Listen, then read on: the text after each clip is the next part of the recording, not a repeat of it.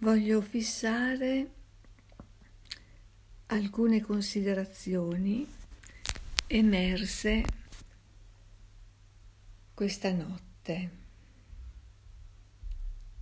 Lo farò in modo disordinato, semmai, ma non voglio che scappino. Sentivo Chantal che parlava di destino e libero arbitrio, due temi da sempre discussi da filosofi, da antropologi, da sociologi. Che cos'è il destino? A me ha eh, risuonato molto la definizione che Chantal ne dava. Destino è il nostro progetto animico, che è diverso per ognuno di noi e che è il motivo per cui ci siamo incarnati. È quello è il compito che siamo venuti a, ad eseguire su questa terra. È il seme che è stato piantato in noi e che deve dare frutti. Ma mentre per gli esseri non umani il seme, per esempio, dell'albicocco darà senz'altro la pianta dell'albicocco in tutta la sua interezza, la sua bellezza, e darà come frutti le albicocche, per l'essere umano non è così del tutto, perché l'essere umano, a differenza delle, degli altri esseri viventi, ha la possibilità di scegliere di scegliere un cammino piuttosto che un altro, di scegliere anche inconsapevolmente eh, di seguire la via che lo porterà al compimento di questo progetto, oppure potrà scegliere una via. Sono stata distratta da una telefonata.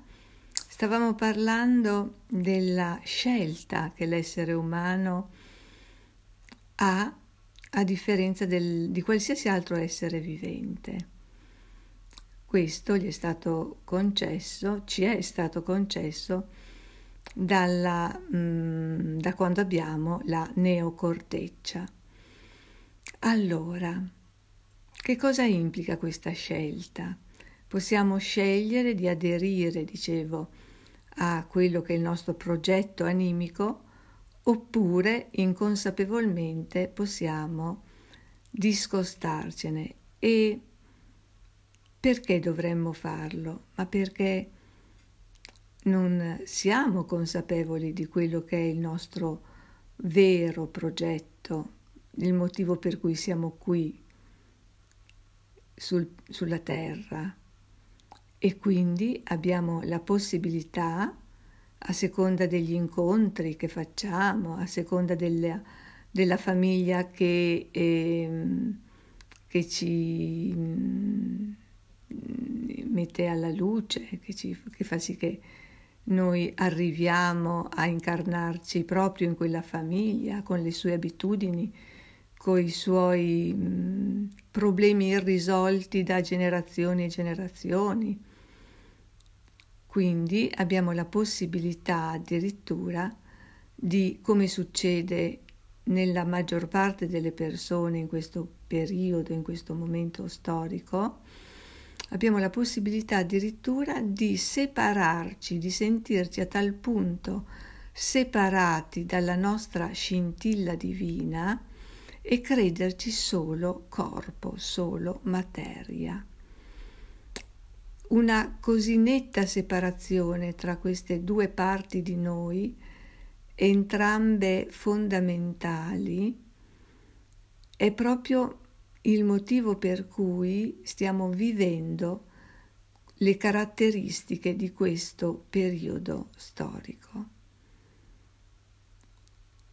noi siamo veramente noi invece nella nostra centralità quando riusciamo a non avere nessun attrito tra queste due parti. Eh, è molto difficile questo, molto molto difficile.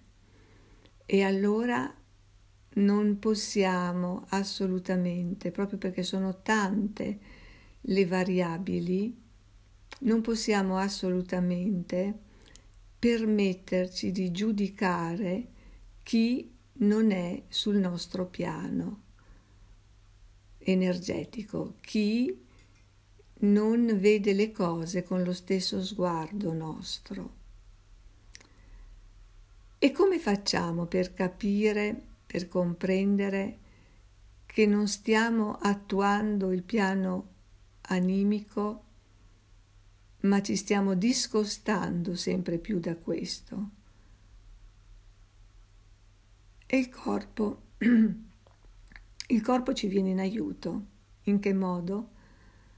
Ci fa star male, ci fa ammalare, ci fa sentire disagio dal punto di vista psichico, quindi con ansia, angoscia, oppure con le vere e proprie malattie, che non sono altro che quei segnali che ci indicano che il nostro star male è tale perché non stiamo agendo e non stiamo perseguendo il giusto obiettivo.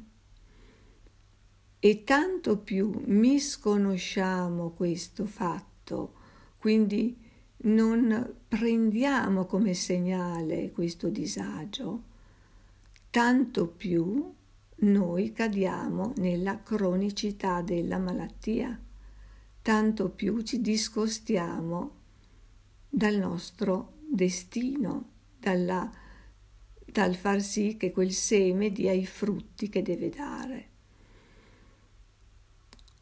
Non è facile accogliere questo, non è facile soprattutto se non consapevolizziamo questi concetti che è il punto necessario per arrivare poi all'altro passo. Necessario, questa consapevolezza è necessaria, ma non sufficiente. Non sufficiente perché per arrivare a sciogliere questi nodi, questa matassa così intricata, occorre anche fare altro fare esperienza su di sé di tutto questo, comprendere che non esiste la malattia in quanto tale, ma che nasce sempre da una conflittualità. Quindi non dare per scontato che quando si fa una diagnosi, quando viene fatta a noi una diagnosi, è quella punto, sì, d'accordo, quelli sono i sintomi, ma occorre vedere perché questi sintomi sono insorti, da che cosa traggono vita.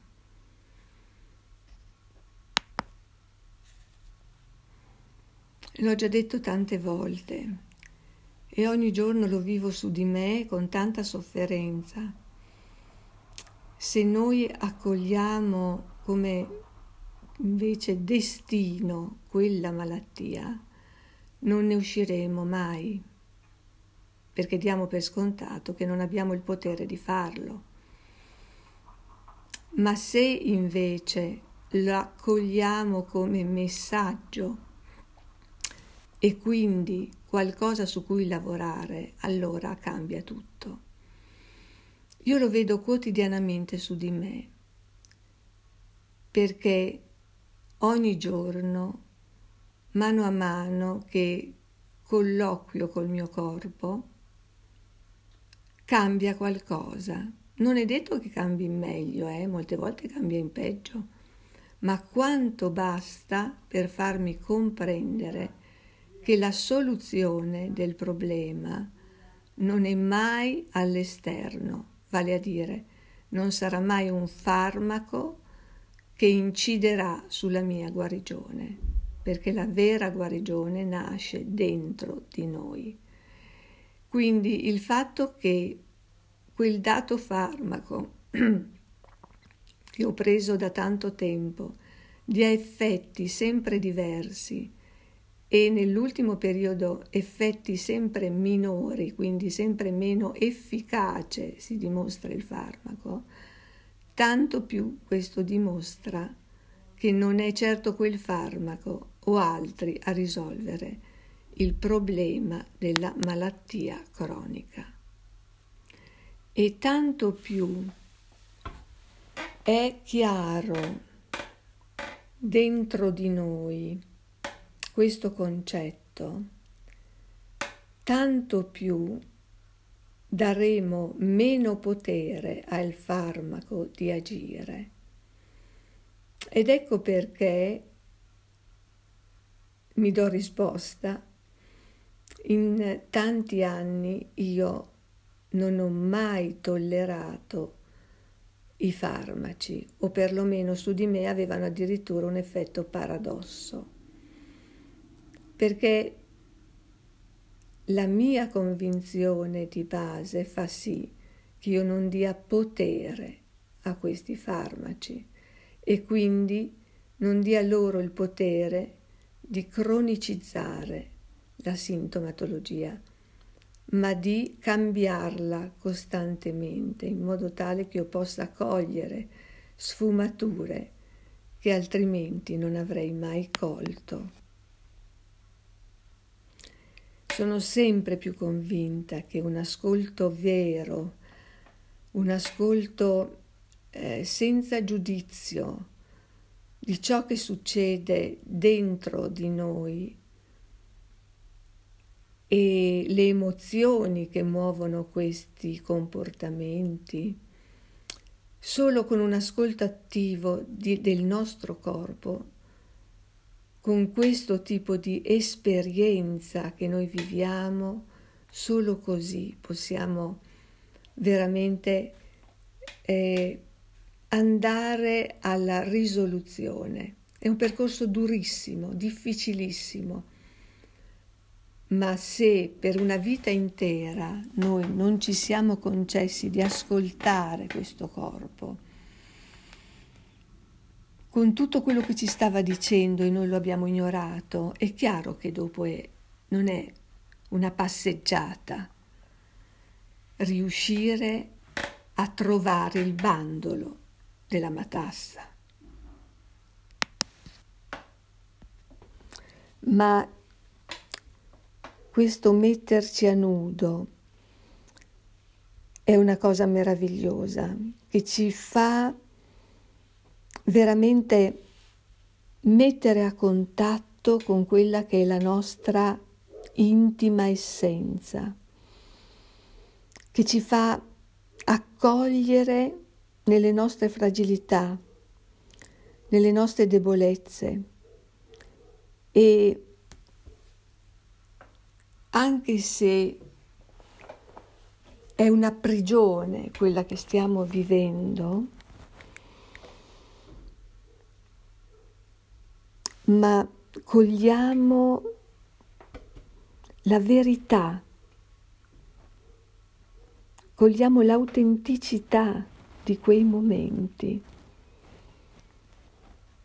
e cogliamo quanto nel passato non lo siamo stati, ma non perché non volevamo, non avevamo perso la strada. Avevamo perso la strada, convinti di fare bene, ma non era quella la strada vera.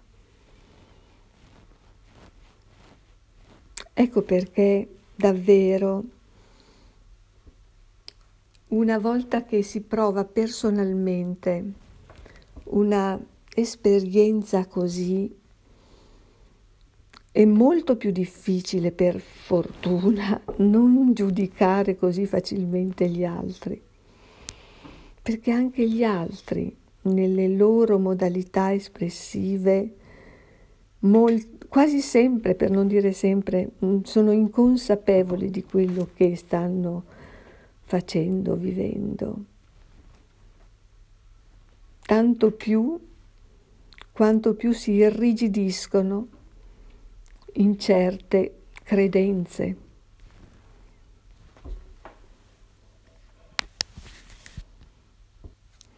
Non è facile liberarci da tutti quei condizionamenti che abbiamo mh, mm, introiettato già dal concepimento nei primissimi anni di vita. Se non lavoriamo su questi fattivamente, coscientemente, questi continuano ad essere il filo conduttore della nostra vita e quindi ne condizionano anche il fallimento, perché non sono il nostro vero obiettivo, anche se noi crediamo che lo siano. Anche la vita eh, di una persona che è spesa per fare del bene, per dare amore. Come può essere stata la mia? Perché io non posso dire di non essermi spesa per gli altri, per il bene, per la salute degli altri. Allora uno può pensare, allora che cosa c'è di sbagliato in una vita così? Ma Intanto occorre dire che cercare la perfezione che io ho cercato era una perfezione che non era la perfezione dell'anima, era la perfezione secondo la, il mio ego, quindi la ricerca della perfezione come personalità, non come anima. Ma questo io non lo sapevo. Il corpo me lo ha detto. Il corpo me lo ha detto facendomi, tra virgolette, ammalare. E dopo, solo dopo, ho capito come eh, mi sono danneggiata da sola nella ricerca di qualcosa che non mi era richiesto. Andare oltre i miei limiti perché non mi bastava mai quello che facevo, non mi era richiesto. Era altro quello che la mia anima intendeva come vocazione, come aiuto per gli altri. Dovevo partire prima di tutto da me stessa, perché solo così, centrandomi e volendo bene a me stessa, volendo il mio bene, sarei stata davvero vera luce per gli altri.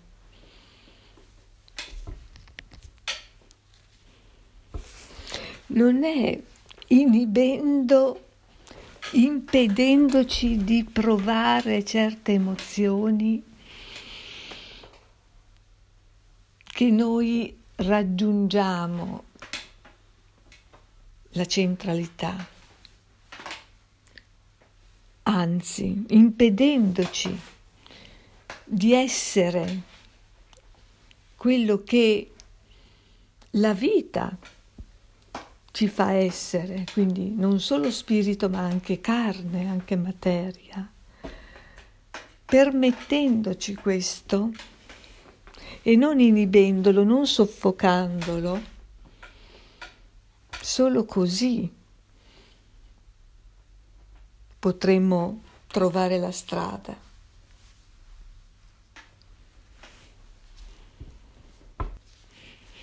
Tra l'altro, occorre sapere che quando non siamo sul giusto cammino facciamo una fatica terribile. non c'è un fluire, è un cammino pieno di ostacoli.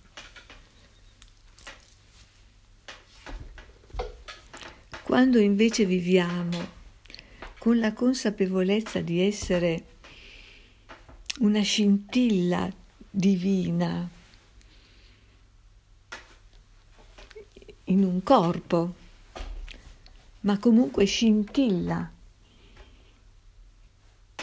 che insieme a tante altre scintille possono fare grandi cose, ognuna un pezzettino di puzzle che uniti agli altri pezzettini sono in grado di fare veramente un capolavoro, ecco, quando siamo consapevoli di questo ci sentiamo davvero canali con un fluire morbido